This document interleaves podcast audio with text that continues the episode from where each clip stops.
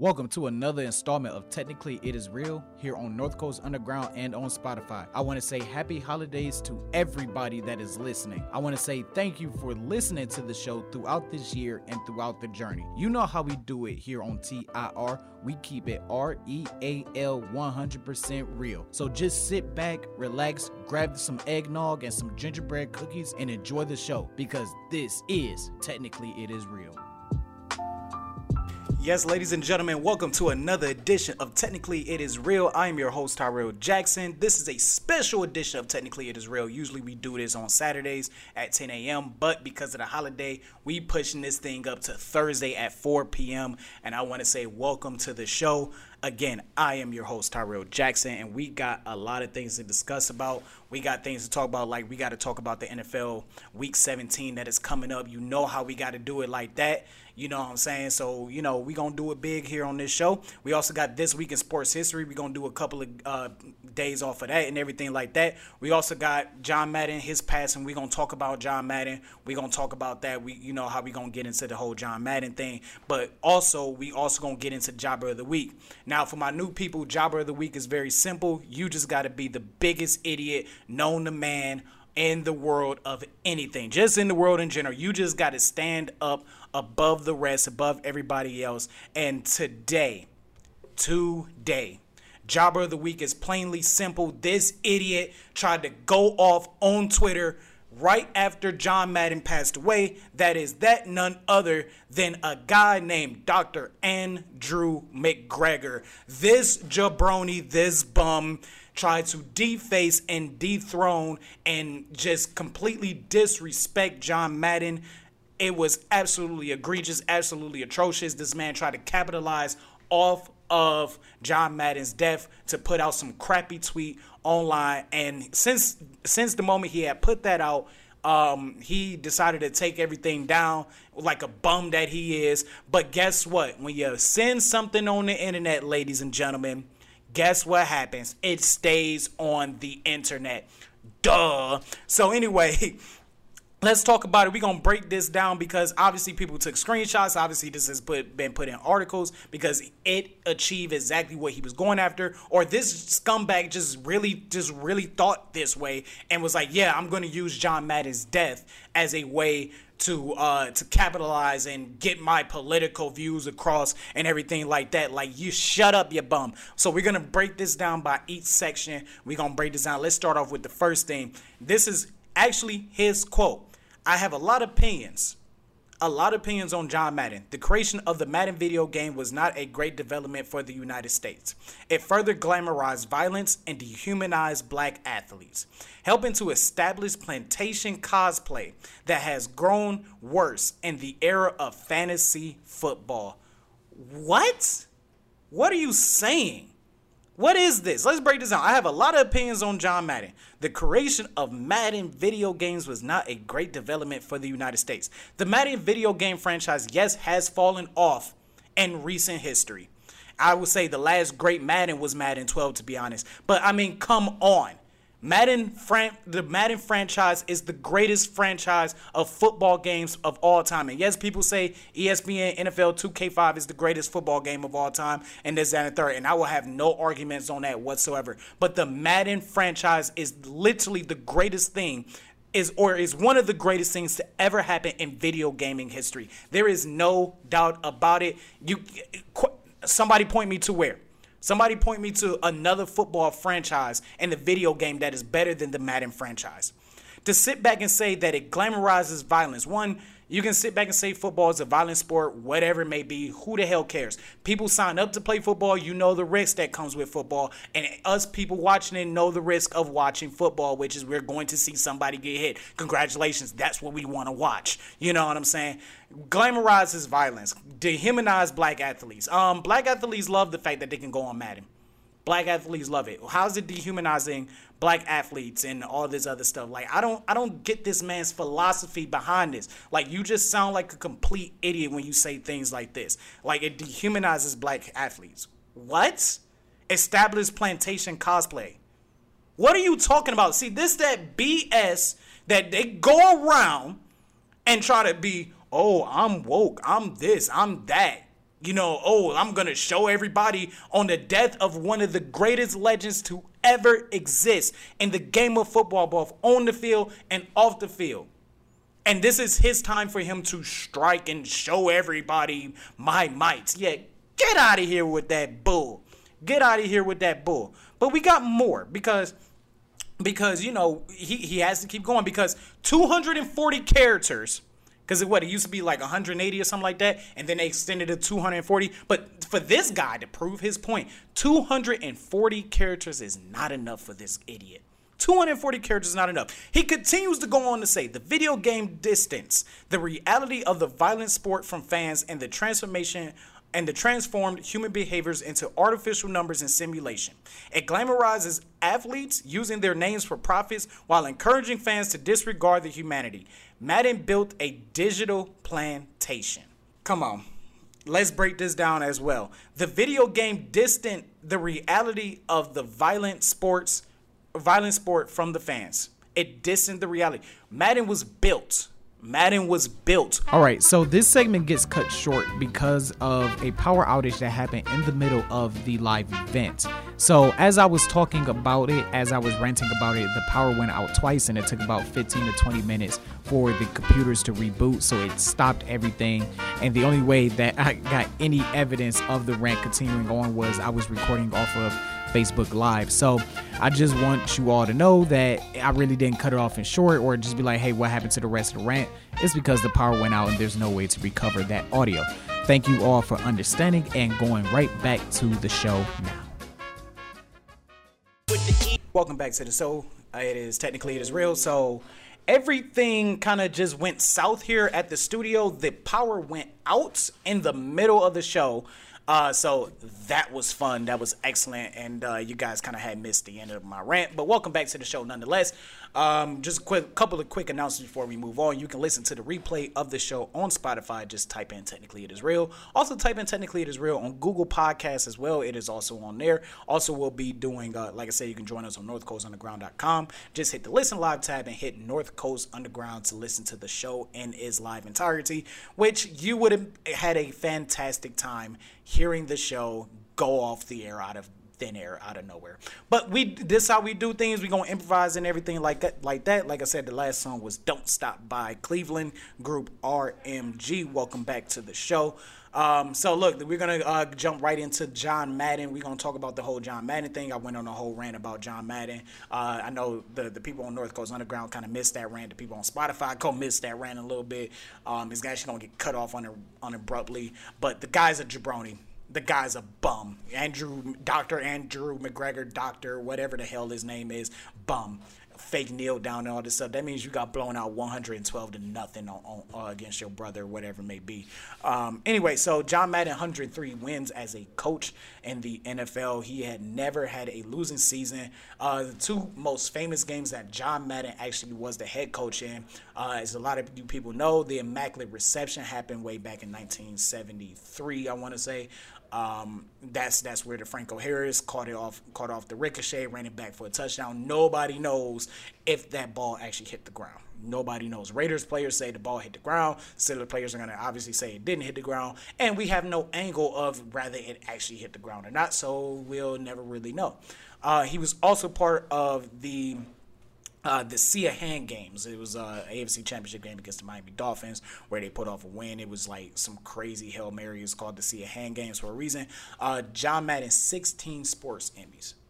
As a color commentator, the man worked for every single major um, broadcasting everything. He he worked for every single one. He worked for Fox. He's worked for ABC, NBC, CBS. If there was a station that actually ran a game at, on their station at one point. John Madden has worked there at some point.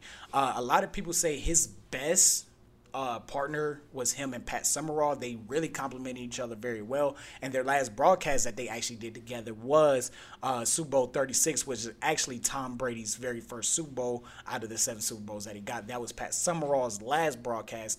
And John Madden's last broadcast was back in 2008, or if you want to count the calendar year 2009, where the Pittsburgh Steelers had beat the Arizona Cardinals and that San Antonio Holmes catch. That was John Madden's last uh, broadcast. Since then, he kind of kind of stayed out of the limelight a little bit. He did a little bit of uh, he does he used to do the appearances every year for uh, for the Madden uh, tournament and everything like that. Um, like I said, he was instrumental to having simulation football here for us all. And you can say what you want to say about the Madden franchise now and um, how how bad it's gotten over the years, and it's kind of made me mad because it's a disgrace to his name because he's absolutely demanded the best from everybody, and his name is on a product that most people don't even like no more. Um, but nonetheless, John Madden was that guy. John Madden was that guy. John Madden absolutely one of the best to ever do it, both on and off the field. And um, look, I got nothing but respect for John Madden. Um, when I first knew about John Madden, I knew about the video game series, but then I also had got curious. I'm like, well, why is it actually named after this dude? And I figured out, I'm like, oh, this dude's crazy. Like, never a losing season, um, never, never had anything you know, remotely close to a losing season. Matter of fact, he went to five AFC Championship game in a seven-year span, and he also won Super Bowl eleven. Uh, he is one of the greatest of all time. He is one of the best to ever do it. He is one of the best of all time. Um, John Madden is one of those guys, like I said on the Facebook Live. Nobody has nothing bad to say about that man, outside of the fact that that man could not fly. The man had a huge fear of flying bad fear of flying. Like he had a big old tour bus and he just rode around the country and did not fly anywhere. So that was like the only gripe that people had about John Madden, but that was because John had a phobia about it, and th- that is what it is with that. And even then, people kind of worked around it, and he always, at the end of the day, showed up for his job. Um, to me, his best pairing was him and Al Michaels, maybe because I grew up with more of Al Michaels and and um, and John Madden compared to John Madden and um, and Pat Summerall because Pat Summerall and John Madden they kind of bounced around from station to station once they got paired together. Also, John Madden is responsible. John Madden is responsible for the turducken, baby. And if you don't know what a turducken is, it is a turkey inside of actually no, what it actually is a chicken and a duck and stuffing inside of a turkey yes, I want one. Yes, I'm getting one for Thanksgiving next year. Like I'm getting me a turducken. I want a turducken. I've always wanted a turducken. I'm going to eat one. It's going to be delicious. So, um, that's that's John Madden. That is John Madden for you all. Um, John John was one of the greatest to do it. Like I said, nobody had any complaints about him. Um, he helped out with the with the Madden San uh, with the Madden franchise by sitting back and giving old playbooks to to the EA developers. And like I said, it's the way the way it's been going is like yeah, the Madden franchise sucked, and like I said, the last really good Madden to me was Madden 12. Like a lot of people say after 09 it fell off. But if y'all go back and play 10, 10 was fun. 10 was fun. 10 still had the hit stick. 10 still had like 10 was like everything like the at that time what was new gen, the 360 and the PS3. Like every wrong thing that they did in 06 through 09 they got everything right in, in, Madden 10. And then on top of that, you had you still had the Madden test. You had uh, the fight for the fumble feature, which is like the most. It was kind of wonky how it started, you know, with that feature. But the fact that you can fight for the fumble, that was like something real and authentic and everything like that. Uh, like Madden, Madden 12 was raw. Like Madden 12 was raw. Madden 12 was was very very good. That's the last very good Madden, but Madden 10 was like the last great Madden, and then it's like 11 and 12 was very good, and then after 12, 13 they stripped everything, and that's when it went downhill um, for that. So um, rest in peace to one of the greatest to ever do it, both on and off the football field. John Madden, he is truly missed. It. The news came uh, surprising to everybody, and it comes days after his All Madden uh, documentary had dropped, which I have not had a chance to look at it yet. But when I do get a chance to look at it, uh, whenever that it may be, you know I'm going to review it here on the show, here on TIR. So when we come back, we're going to talk about this week in sports history. We got three days today, December 31st and January 1st as well. We're going to talk about the uh, Oklahoma yeah, Oklahoma State Cowboys versus the Notre Dame Fighting Irish. We also going to get into Week 17 previews and how the Cleveland Browns could potentially make the playoffs. You are listening here to Technically It Is Real here on North Coast Underground. We'll be right back after these messages. Welcome back to the show, TIR. Technically It Is Real. Again, I am your host, Tyrell Jackson. So let's get into it. This week in sports history, we're going to just do the next three days. We're going to do it from January, uh, not January, well, January 1st will be the last day that we do, but we're going to do today, uh, tomorrow, and then also January 1st. So uh, let's first give out a birthday shout out. uh, to LeBron James. Happy birthday to LeBron James, even though he is not the GOAT. Uh, that title belongs to Michael Jordan. That title belongs to uh, Kobe Bryant. Heck, that title belongs to Tim Duncan. It don't belong to LeBron James, but LeBron did bring us a championship, so I gotta say happy birthday to him. Whatever it may be, congratulations. Um, so this day here in 1973, the Dolphins beat the Oakland Raiders 27 to 10. Again, John Madden was the, was the head coach for that team. Um, they went back to back Super Bowls. Uh, real quick, everybody knows about the 1972 Miami Dolphins um, which actually on December 31st they beat the uh, Pittsburgh Steelers 21 and 7 the year before uh, to stay undefeated. Everybody talks about the undefeated Miami Dolphins. The undefeated Miami Dolphins is the first team in NFL history to go undefeated. No ties, no losses, no nothing. Undefeated 17 and 0. You ain't got nothing to worry about. And it has been a feat that has not been touched since. The closest team that got it was obviously the New England Patriots, and we all know what happened with the New England Patriots. And I've always said about that real quick was that um, the reason why I think the Patriots never went 19 and 0 is because the team that they beat to go 16 and 0 was the New York Giants. They had just faced New York Giants like a month prior to that. So I think that's one of the reasons why they didn't go 17 and 0, and then also the helmet catch. Um, but Don Shula has said it himself about the 1973 Miami Dolphins that the Dolphins of 1973 was better than the 1972 team. He felt like they were a hundred times better. He felt like that team could have also went undefeated, but they had lost two games uh, in that year in total. But that's okay because uh, you can't win every single one. But yes, the Miami Dolphins advanced to their back-to-back Super Bowls, and they went on to beat the Minnesota Vikings uh, in that Super Bowl. Matter of fact, the Minnesota Vikings had beat the Washington Redskins uh, by a score of 27 to 10 as well. So there was that. Speaking of the Washington, well, now football team, Mike Shanahan fired on December 30th. Five years apart. He got fired by the Denver Broncos back in 2008. Then, five years later, the Washington Redskins uh, ended up firing him back in 2013. And the reason why I am comfortable saying the Redskins because that was their name prior. I have a rule on this show because I want to put the disclaimer out there now. I have a rule on this show that if that is their name in the past and that person was a part of that team during that name in the past, I will address them as such. So with like prime example, like RG3 never played for Washington when they were the football team. RG3 played for Washington when they were called the Washington Redskins. That is a part of history, whether people like it or not. It's a part of the history. RG3 is a former Redskin, not a former Washington football teamer.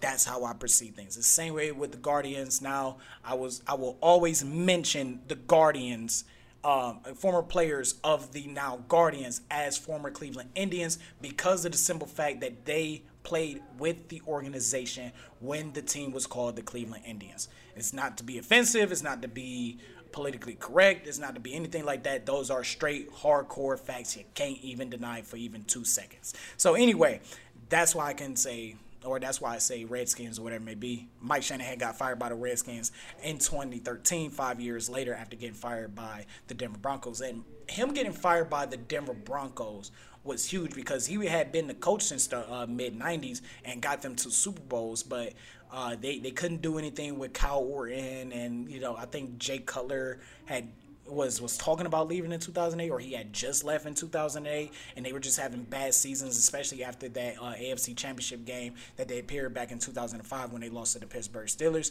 So it was way more bigger for him getting fired by the Broncos. People kind of saw the Washington thing on the wall like the Redskins had a good year that first year that it was like his first or second year that he was there. Matter of fact that was the year um, RG3 was his rookie year when they when they uh, won the division, uh, and then outside of that they didn't win anything else, and then they kind of just sucked, and they was like, okay, Shanahan, you got to go.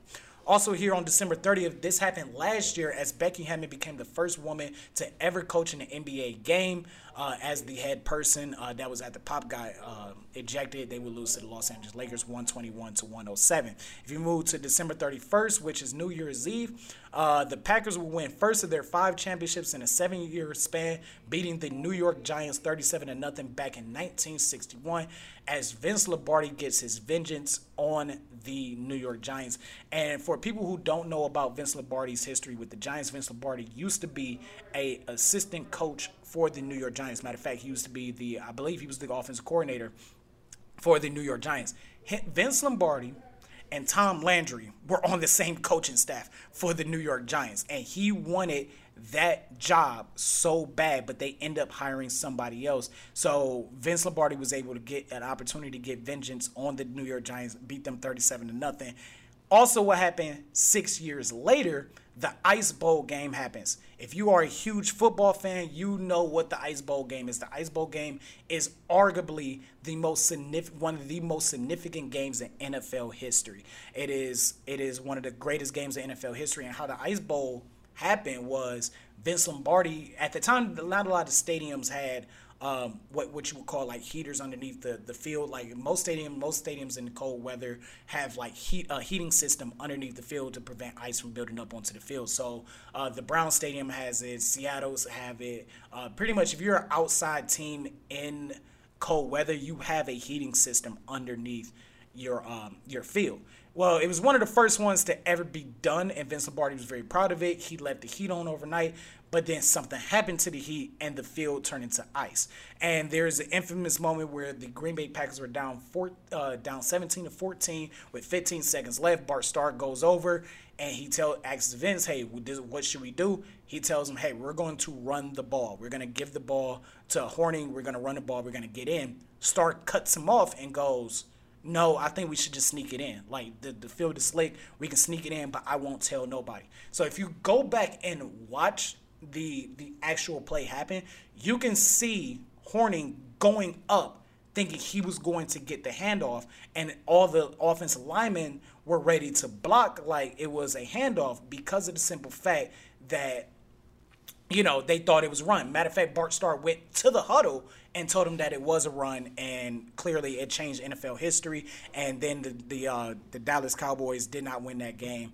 Um, that happened back in 1960 uh, seven. Uh, happening in 1968, the next year, the New York Jets win the AFL championship. They win their first AFL championship to advance to Super Bowl three, which is it is vital why that happened because if that does not happen, we probably don't have the one of the greatest upsets in sports history when Joe Namath guaranteed the win against the Baltimore Colts. For you people who don't know, yes, the Colts used to be in Baltimore. Um, he, guaranteed the victory. They went on to win the Super Bowl 16 to seven. As I mentioned, the Dolphins had beat the uh, Steelers to stay undefeated. They were going to go 17 and 0.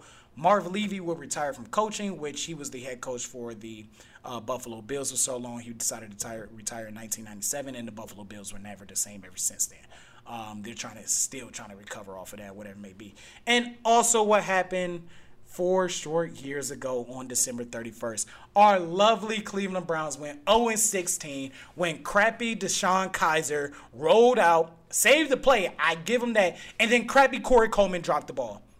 Then next year, he want to be on Hard Knocks talking about some why my prices with second reps. Hey, how about you catch a ball? How about you catch a ball first before you talk about being on the first team reps? Uh, so Corey Coleman dropped the ball. Uh, we lose to the Pittsburgh Steelers, go 0 16. That happened four years ago. Yes, that was a fast four years ago.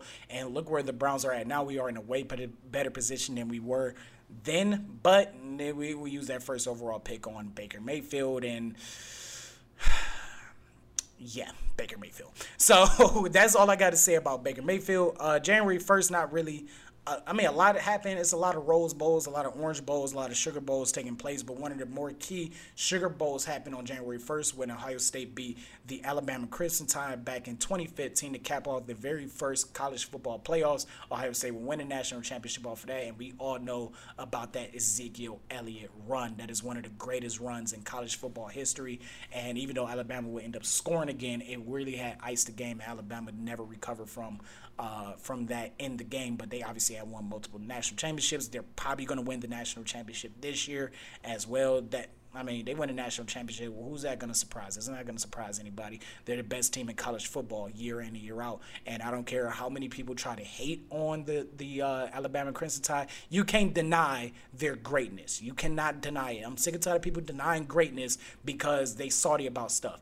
Um, you can't deny their greatness. You can't deny Alabama's greatness. You can't deny Nick Saban's greatness. Nick Saban is the greatest college football head coach of all time. Alabama, this dynasty, whenever it ends, it will be regarded as the greatest dynasty in college football history. I don't think there's not a dynasty that comes close to it. I don't think there. I don't think the Oklahoma dynasty. I don't think. I don't think the Oklahoma dynasty. I don't think the Miami dynasty. I don't think the. Um, the dynasty of the USC Trojans back in the early 2000s can even sniff what has been done with Nick Saban in Alabama. And everybody in Miami get a little salty because Nick Saban left. That was the greatest thing to ever happen for Nick Saban and the Alabama Crimson Tide was Nick Saban leaving the Miami Dolphins to go coach for the Alabama Crimson Tide. That is one of the greatest things to ever happen. So that is this week in sports history. We just did three days or whatever it may be. Uh, when we come back, you know, we're going to talk about Notre Dame versus Oklahoma State. You know how I got to talk about my fighting Irish.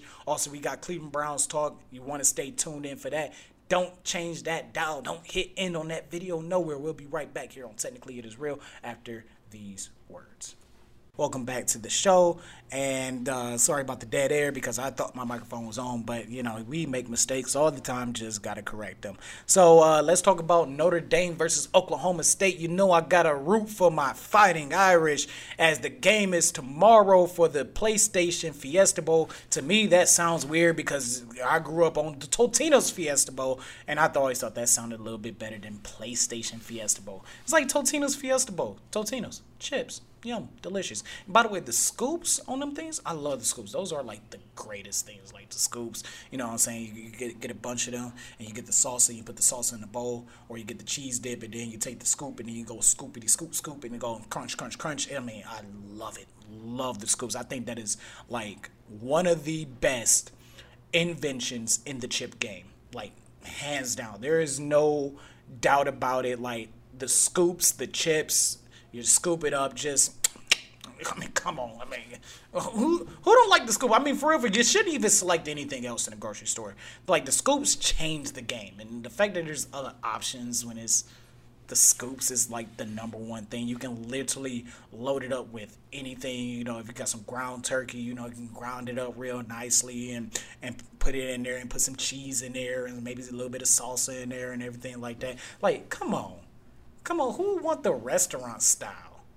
Who wants that? Who wants regular late? Who wants that stuff? It's just, hey, give me the scoops. I want the scoop, you know, anyway. But anyway, I done ran into a whole rant about scoops and everything like that. But anyway, um, you know, we got to talk about it. Obviously, Jack Coan is going to be starting. Uh, this is a test.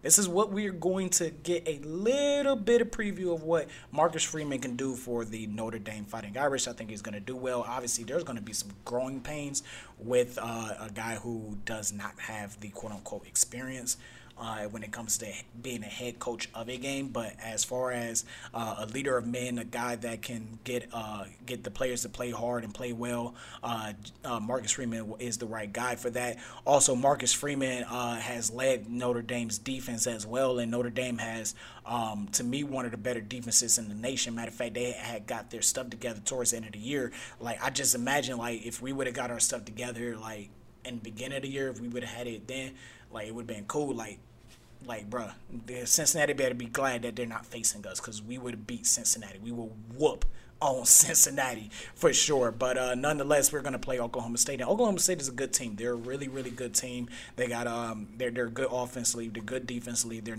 ranked number nine in the nation. I don't think it's gonna be a cakewalk at all. I expect it to be a competitive game, and I'm obviously going to be biased and give it to my Notre Dame Fighting Irish for the dub, baby. No doubt about it at all. Well, it's a little bit of dog. Oklahoma State is good, but uh, nonetheless, I gotta give it to my main. I gotta give it to my main team right here, Notre Dame Fighting Irish. Final score, I think. I think it's gonna be a close game, 35 to 31. I think Notre Dame wins off of a game-winning touchdown. I think. Um, I think there's nothing else to say about it. Uh, let's talk about Alabama versus Cincinnati. Um, Alabama's number one in the nation, but obviously Cincinnati being the surprise to everybody. And I, I, don't think Cincinnati has gotten a lot of love because they play in the American Conference or whatever it may be. But uh, Cincinnati is walking in as the, I, I, believe they're the only undefeated team in these in these college playoffs. I don't think Yeah, because Georgia's lost uh, lost a game, Alabama's lost, and uh, Michigan has lost a game as well. So Cincinnati's the only team walking in undefeated, and the fact that they're fourth seed, I think that's total BS. But they're gonna have a real test against Alabama.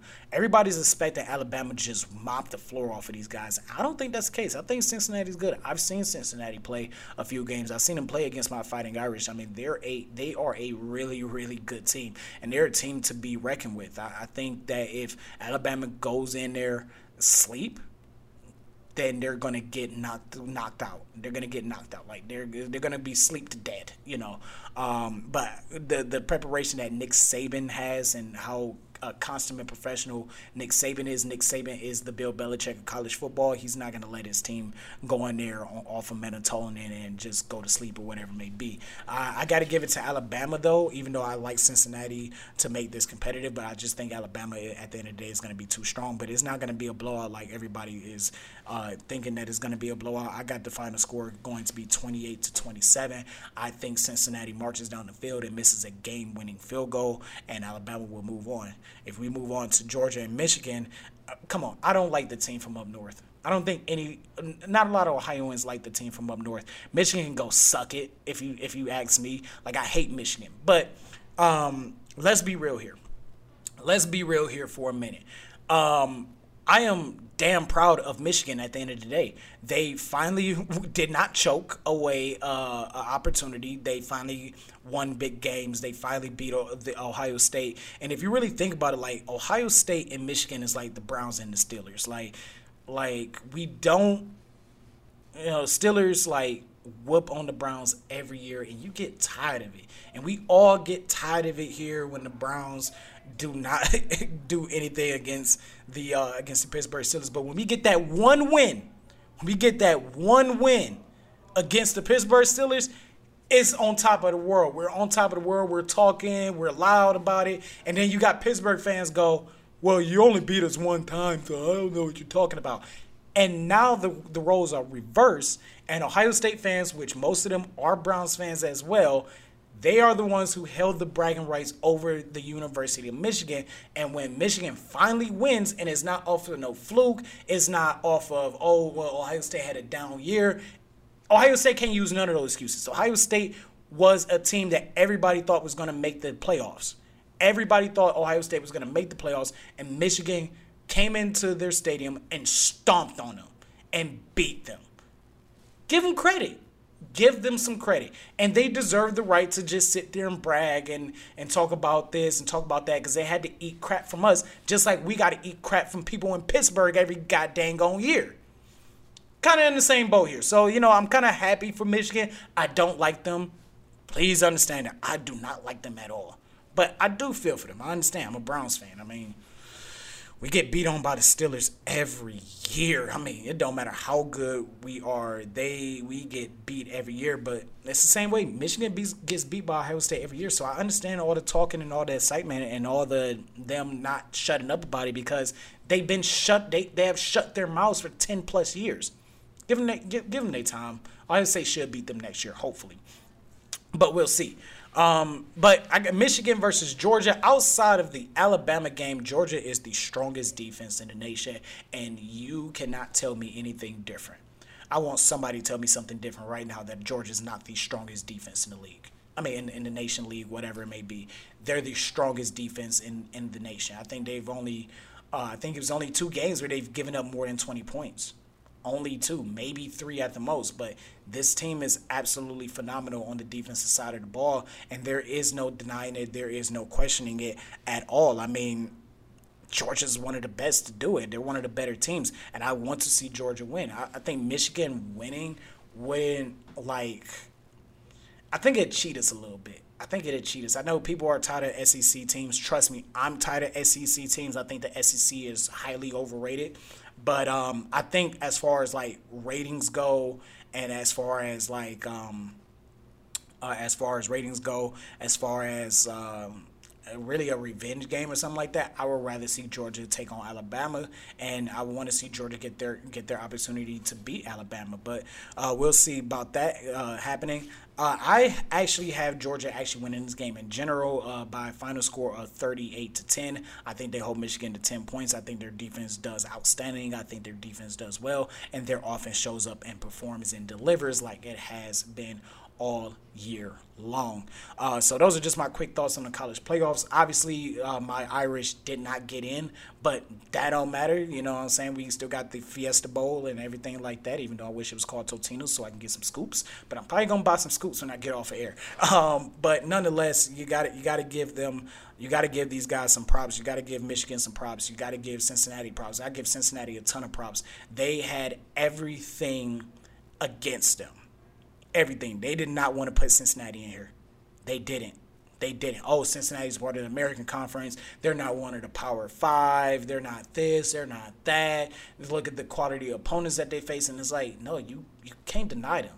And, I, and to be honest with you, I gotta say that UCF opened that door for them because UCF they got cheated out of a playoff appearance. But I think that that kind of opened the door and it was like, you know what, let's let's give an American Conference team a chance. Let's see what happens. I, I, think that's fair when you go when you go undefeated. You're the only undefeated team in the whole playoffs, and you're ranked four seed they had a lot against them. I heck, I, I, for a moment I thought Notre Dame was still gonna jump them, but you know you can't. It's kind of hard to jump a team that you that you didn't beat up front. But um, I, I, thought I thought for a brief moment that they might do it because the college football playoff picking committee or whatever the hell it is, they're not they're not very fair against against non power five teams or Notre Dame. Uh, like Notre Dame is different because because of, of, the name and the history and how well we perform and everything like that. But outside of the Power Five and Notre Dame, they, they really don't treat people with like anything. I mean, they did it with UCF, and uh, they they pretty much have done it with uh, with uh, Cincinnati. Um, but Cincinnati at least it gets an opportunity to get in, and I've always said this until the game progresses when the ball is first kicked off it is a 50-50 game and we're going to see how good cincinnati really really is. And uh, luke fickell has done an outstanding job, has do, done an outstanding job at the University of Cincinnati. So uh, when we come back, we're going to talk about the NFL uh, Week 17. We talk about some playoff picture and how the Browns can get into the playoffs. You are listening to Technically It Is Real on North Coast Underground. And for the people watching on Facebook Live, stick around, stay tuned. Don't change that dial anywhere. We'll be right back. Welcome back to the show. I am your host again, Tyrell Jackson, and we are still live. Yes, the power has not gone out since we've got everything uh, back and running, back and kicking. So thank God for that. That the sound, I mean the the um the electricity has not gone out since then. Yes, I know my laptop has low battery. Thank you for telling me that. Um, so let's get into it. Week 17, baby. Week 17. We got playoffs, baby. We got playoffs on the line. So in the NFC, Five teams have clinched their playoff spot. The Green Bay Packers, the Dallas Cowboys, the Tampa Bay Buccaneers, the Los Angeles Rams, and the Arizona Cardinals. With the Packers, Cowboys, and the Tampa Bay Buccaneers securing their division. Nobody else can come even close to touching it. The Rams could still lose the division if they lose uh, some games. If they, I think if they just even if they go one and one and Arizona goes two and zero or one and one, I think Arizona would jump them. I don't see Arizona doing that. Um, if you go into the AFC side, only one team has clinched uh, their uh, playoff spot and clinched their division. That is the Kansas City Chiefs. After starting off Three and four through the first seven games. Kansas City Chiefs are on an eight game winning streak. Eight games, and they are looking like the Kansas City Chiefs that we all expected uh, when the season first initially started. Um, so let's get into it. Let's get into it. Week 17. Let's start off with the Cleveland Browns versus the Pittsburgh Steelers. Monday night football. And this is one of the more important games for the Cleveland Browns. Now, the Cleveland Browns cannot lose. We can win out and still miss the playoffs. We need to beat Pittsburgh and beat Cincinnati, and Cincinnati needs to lose to Kansas City in order for us to even have a shot of getting into the playoffs. We're not getting into the playoffs on a wild card round. I, I, I don't think so. I don't think so. So, how the Browns get in? Guarantee. how the Browns get in. The Browns would get in if the Browns go 2 and 0. The Ravens would need to go 1 and 1. We need to beat Pittsburgh. Pittsburgh can go 1 and 1 and Cincinnati needs to go 0 and 2. So Cincinnati needs to lose against the Kansas City Chiefs and they need to lose against us with the Ravens losing against the Los Angeles Rams in order for us to win a division and guarantee us a playoff spot and guarantee us a playoff home victory. I'm going to be real here for a minute because that's all we do here is keep it real, keep it 100. I don't want the Browns in the playoffs. I don't want us in the playoffs because we're going to be one and done and this team sucks. It's not, eh, I'm sorry, our quarterback play sucks. I like our running game when we decide to use it. I like our passing, uh, not our passing game. Lord have mercy, I don't like our passing game. I love our defense. I love Joe Woods. I've been a huge proponent for Joe Woods, no doubt about it.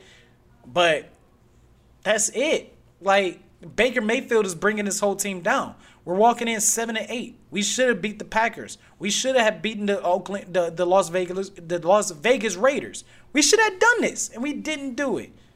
Now we got to play Pittsburgh in Pittsburgh, and you know they're angry. You think they forgot about that playoff game last year? No, they have not.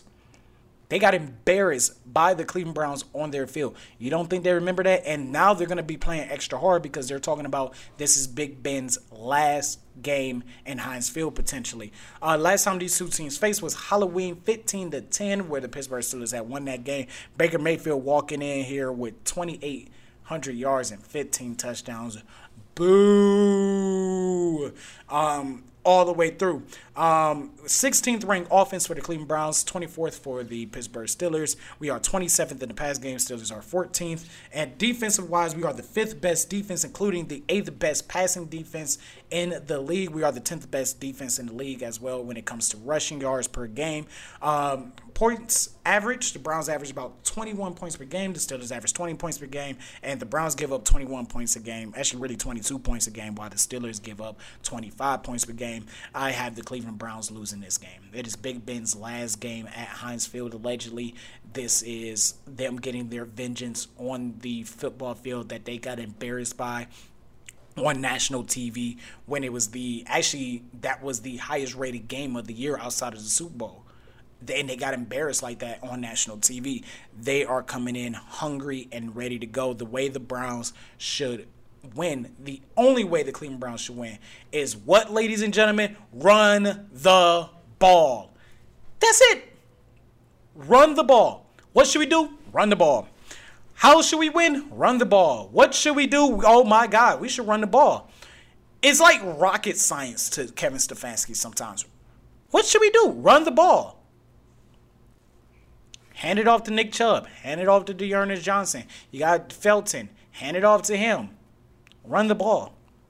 Get the ball out of the hands of Baker Mayfield. Play some AFC North football and run the ball. I drill it in the heads of our of my audience every single week cuz it's simple. Run the ball. Run the ball. Run the ball. Run the ball. Run the ball. Very simple. Run the damn football. That's it.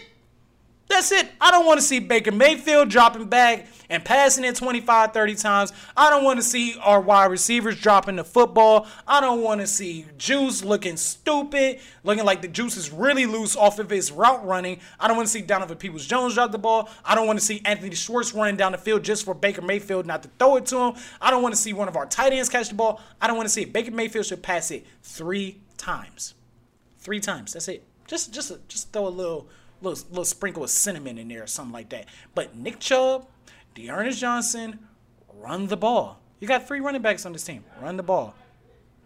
That's what the Cleveland Browns should do, ladies and gentlemen. Run the goddamn football. It is not that hard. What does the Cleveland Browns should do? Run the football.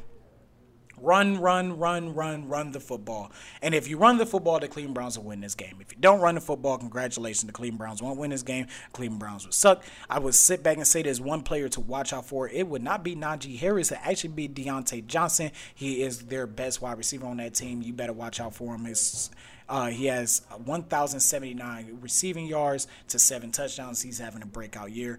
Definitely uh, a, a, player that you want to watch out for in Dito Bell Burrito. Let's keep it in the AFC North as the Kansas City Chiefs go against the Cincinnati Bengals, and the Bengals will bungle, and they lost.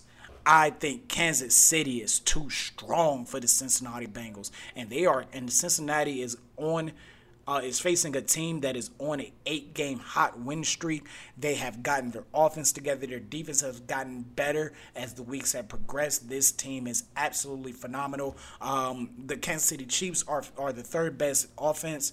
Uh, Cincinnati is the ninth best offense passing wise, they're about about even second and eighth. Uh, the the Kansas City Chiefs are second and eighth, and they're similar in the run game. I think if Cincinnati is going to win this game, they have to use Joe Mixon. They got to use Joe Mixon. They got to use Joe Mixon, whether it's running the ball, whether it's it's uh, catching the ball out of the backfield, using them as a scat back. They have to get Joe Mixon in control. Joe Mixon should have 100 and 100, 100 rushing yards, 100 passing yards. I think that's their best way to win. And I think if you use Joe Mixon like that, when it's time to hit him over the top with Ja'Marr Chase, you can go ahead and do that because you're going to get the Honey Badger and, and Sorensen to sneak up and stack the box because they want to try to stop Mixon as much as possible. Then that's when you hit him over the top with Ja'Marr Chase or Tee Higgins. Uh, I think that's the only way they can actually beat the Kansas City Chiefs. But as a Browns fan, I am not hoping that they beat the Kansas City Chiefs. No way in heck I need Kansas City to win this game. I'm actually going to be rooting for Kansas City, and I think Kansas City is going to win this game by a final score of 27 to 10. That's it. I think that defense has finally clicked. So I give them a 27 to 10. Yes, I know that the Kansas City Chiefs give up 21 points per game on the defensive side of the ball, but I think they can do a little bit better than that. And I think if they can stop Joe Mixon, if they can stop uh, Ja'Marr Chase, maybe let let Tee Higgins beat them off the run or whatever it may be, or uh, let Tee Higgins beat them in general in the passing game, I think that will um, end up happening. I, I think Kansas City got that one in the bag. Let's talk about the the Dallas Cowboys going up against the Arizona Cardinals. That is a huge game because it's all about seeding, and the Arizona Cardinals are trying to get back the NFC West, but they're going to have a tough road against the Dallas Cowboys and and Micah Parsons and Trevon Diggs. I mean, those two guys can ball. Those two guys can ball. The last time these two teams faced was last year, October 19th, where the Arizona Cardinals beat them 38 to 10. But I think this is going to be a different thing because they faced the Cardinals in October. And I have this thing about the Cardinals in, in September, October, and early November. Best team in the league. After that, mm, they collapsed. They started off 7 and 0. They are now 3 and 5. They collapse every single year on the Cliff Kingsbury. I think they're one and done. I don't think they're as good as people make it out to be because guess what? It's the Cardinals and Cliff and Cliff Kingsbury Cardinal. And and you talk about that. Look, the Cardinals is the seventh best ranked defense in the league, but they're going up against the best offense in the league. They are going up against Micah Parsons. They're going up against Trevon Diggs. Cardinals, you, are trying to you're trying to get that division win you're trying to get that division title that you let it slip out of your hands because you collapse every year. And guess what? You're not going to get it because I think Dallas is going to win this game, and I think Dallas blows them out. I think Dallas will actually flip that score from the last time they met, and Dallas will get 38 points, and the Arizona Cardinals will get 10 points. I there's no doubt in my mind. Whatever it is, what it is. Final score there, Dallas wins that game. No doubts about it. And then we go back to the AFC North with the Baltimore Ravens going up against the Los Angeles Rams, and let's see what Matt Stafford we get. Let's see what Matt Stafford we get. Do we get the Matt Stafford that can sling the ball left and right and looking like a top three quarterback in the league? Or do we get the Matthew Stafford of last week where he throws three interceptions against the Minnesota Vikings and looks like a total bum? We will see for sure. Uh, when you look at the offensive stats, they're about even. Uh, the fifth bank, the fifth best ranked offense for the Baltimore Ravens going up against the seventh best ranked offense in the Los Angeles Rams. Um, the Ravens are actually ranked 12th in the league right now uh, in passing yards per game, while the Rams are ranked sixth. Both teams average about 27. Well, actually, no, not both teams. Excuse me. Uh, the Ravens average 23.7 points per game, while the Rams average about 28 points per game. But both teams are about dead even in points given up per game, with the Ravens giving up 23 points per game and the Rams giving up 21 points per game. Defenses, 15th ranked best defense uh, 15th ranked best, uh, best defense for the Los Angeles Rams. The Baltimore Ravens are ranked at 25th, and the actually the Baltimore Ravens is the worst passing defense in the league. They are the worst passing defense in the league, but that makes sense because they do have a lot of issues at the cornerback position, at the defensive back position in general. They're out, you know, like what two, three corners every every game, and we don't know what's going to be. And I have not seen anything about. Um, about uh, Lamar Jackson playing potentially or anything like that. I know the Rams players have clear COVID protocol that was reported just about an hour ago, and, not only that, but look, the Ravens are on a four game on a four game skid. They're on a four game skid while the Rams are on a four game win streak. So, I mean, this is an opportunity for the Ravens to, to knock off uh, a four game skid and everything like that. But I, I, think with the with the Rams to set the tone for the Rams, you just got to keep passing the ball. And I would say this about Cooper Kupp real quick because I got the time to. Cooper Kupp. I am. I, I, let me put a disclaimer out there right now. I am not sitting back and saying that Cooper Kupp is at the level of a Jerry Rice, Randy Moss. Not yet. I think th- there's a lot of potential there and everything like that. I don't think he's there yet. But I will say this. I will say this. Cooper Kupp is up there with them as far as route running. As far as route running, like Cooper Kupp is the best route runner I've seen in my entire life.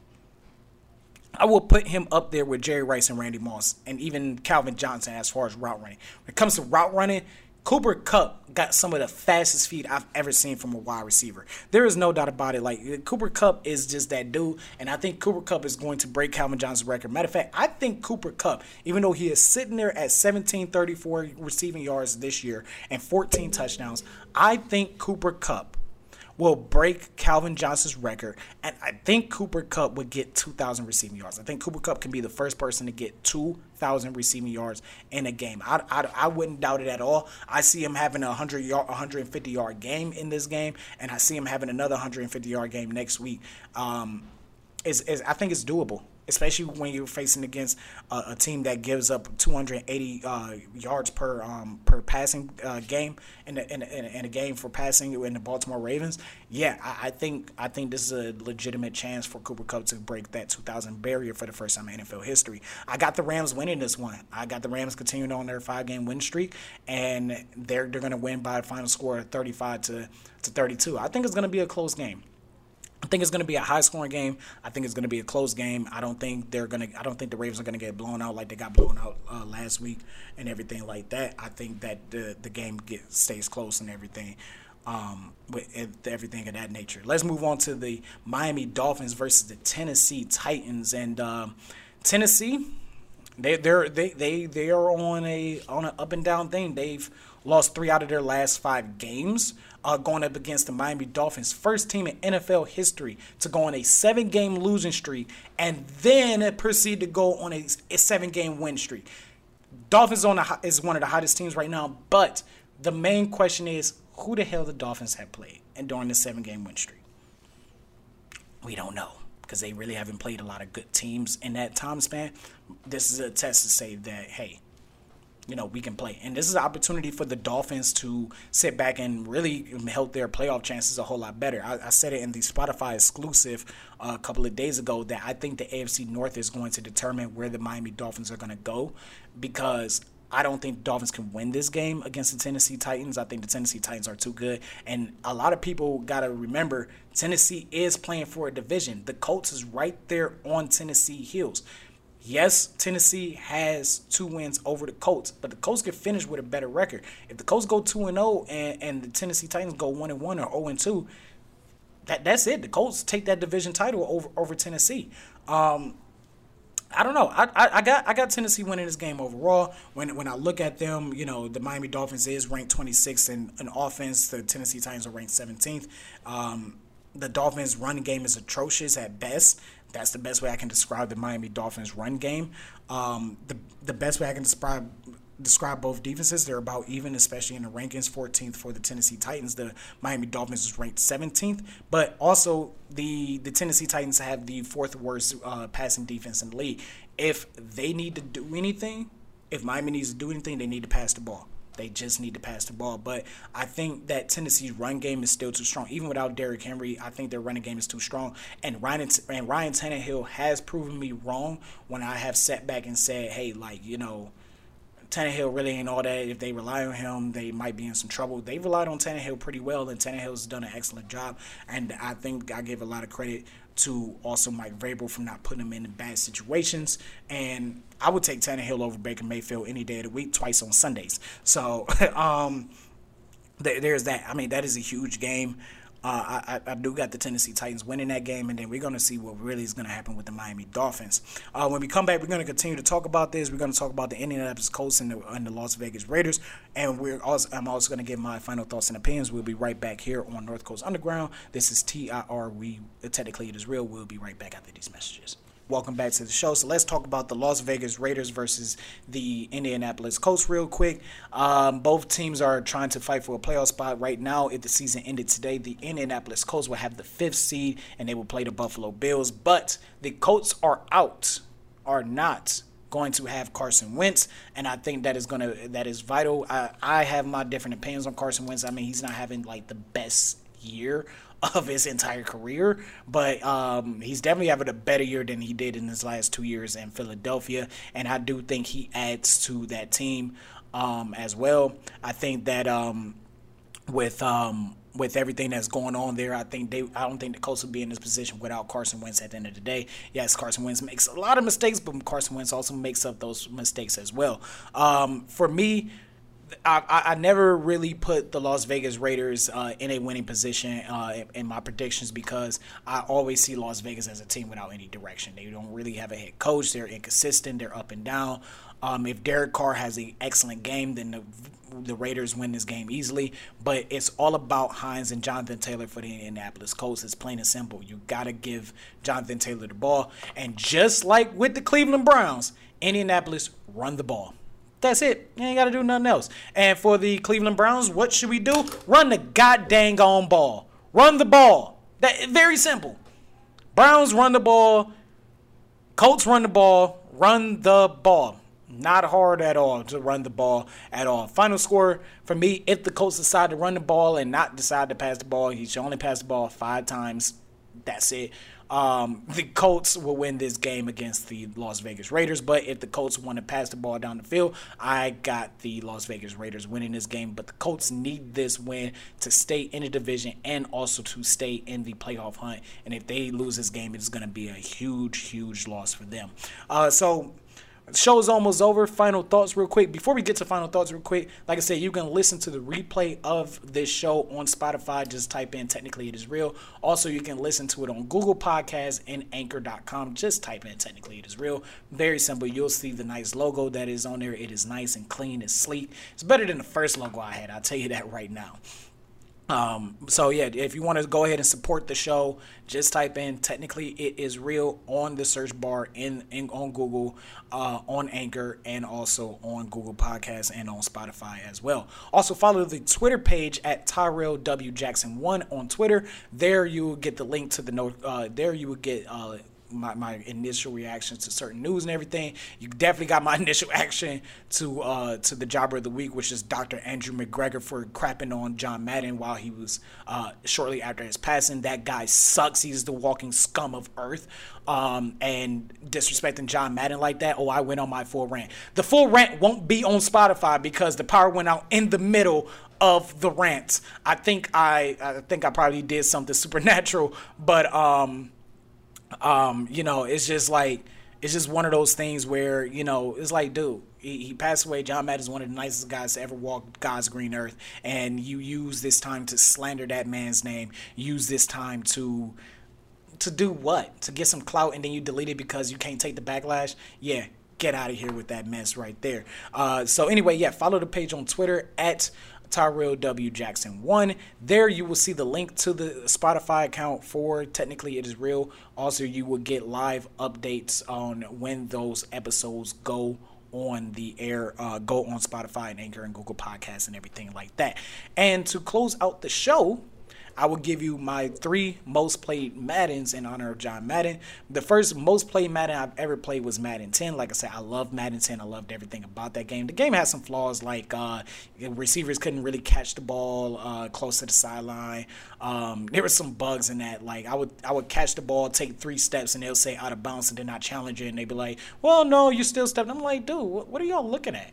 Type thing. Uh, that's where Madden 12 got it right because they uh, got the ability to catch the ball on the sideline and everything like that. Um, but Madden 10 was like my one of my favorites. I mean, the the hit stick was still there. Uh, if you wanted to cheat, you had the rewind on there. Um, I, I, thought it played smoothly. The fight for the fumble feature was fantastic. You, they still haven't put that back in the Maddens. They still haven't put it back in Maddens. Madden, Madden 10 had had it going on with that fight for the fumble thing. I wish they bring that back. It's especially fun when you're playing against somebody like right next to you and y'all mashing the buttons and it, it doesn't just stay on one button. It changes the buttons and everything like that. Um, it was a little glitchy as far as how we, how that mini game started, but the fact that that mini game was there, it was amazing. Um, I do miss the Madden moments uh, that that came with. Had, I think that had started out with Madden 09, but they had continued it with Madden 10. And the franchise mode for Madden 10, I thought it was uh, good, especially with the extra point um, uh, show that they did with uh, Fran. I was with Fran Charles and um, dang, it was Fran Charles and um, I can't I can't remember the lady that was on there. It was uh, Alex Alex um I can't remember her last name, but yeah, they had they had like a little uh, thing called the extra point. It kind of reminded me of a kind of a like a watered down thing that ESPN 2K5 used to do, but got to give them credit for that. I think that's the only Madden that has like the extra point in that as well. Um, my next most played Madden was actually um, was actually Madden 07 on the Xbox. I used to have the original Xbox, not the PS2. Well, I had the PS2 in my dad's house, but the the one I usually played was Madden 07 on the Xbox. I played that one on a consistent basis all the way up to like 2011, 2012. I really didn't play anything else, especially towards the end of my time regularly playing uh, the Xbox, all I did was play was Madden 07. I used to love that game so much. And I actually opened up my old game files for Madden 07 on my Xbox. And um, let's just say Tyrell, your host, did not know how to spell some things. Like, I'm like, huh, I was spelled it like that? Then I remember, oh, okay, I was also like 19 years old at the time. So, you know what I'm saying? So, um, Madden 07 was definitely one of my favorites, and I and, and right now I'm I, I, currently play 12. I do not play the newer Maddens. I think the newer Maddens suck, and that's just a detriment to John Madden and his name himself. I've always felt that way, even before his death. I felt like you know what they need to stop calling it Madden if they're gonna keep producing garbage content and keep worrying about microtransactions. Because John Madden would not have wanted that if he really understood what the hell was going on on his namesake uh, as well. Uh, Madden 25 was a good game as well. Um, I played that one a lot. I think I, I say Madden 25 was. I say Madden 12 was the last very good to potentially great Madden. Um, I would say Madden 25 was the last playable Madden.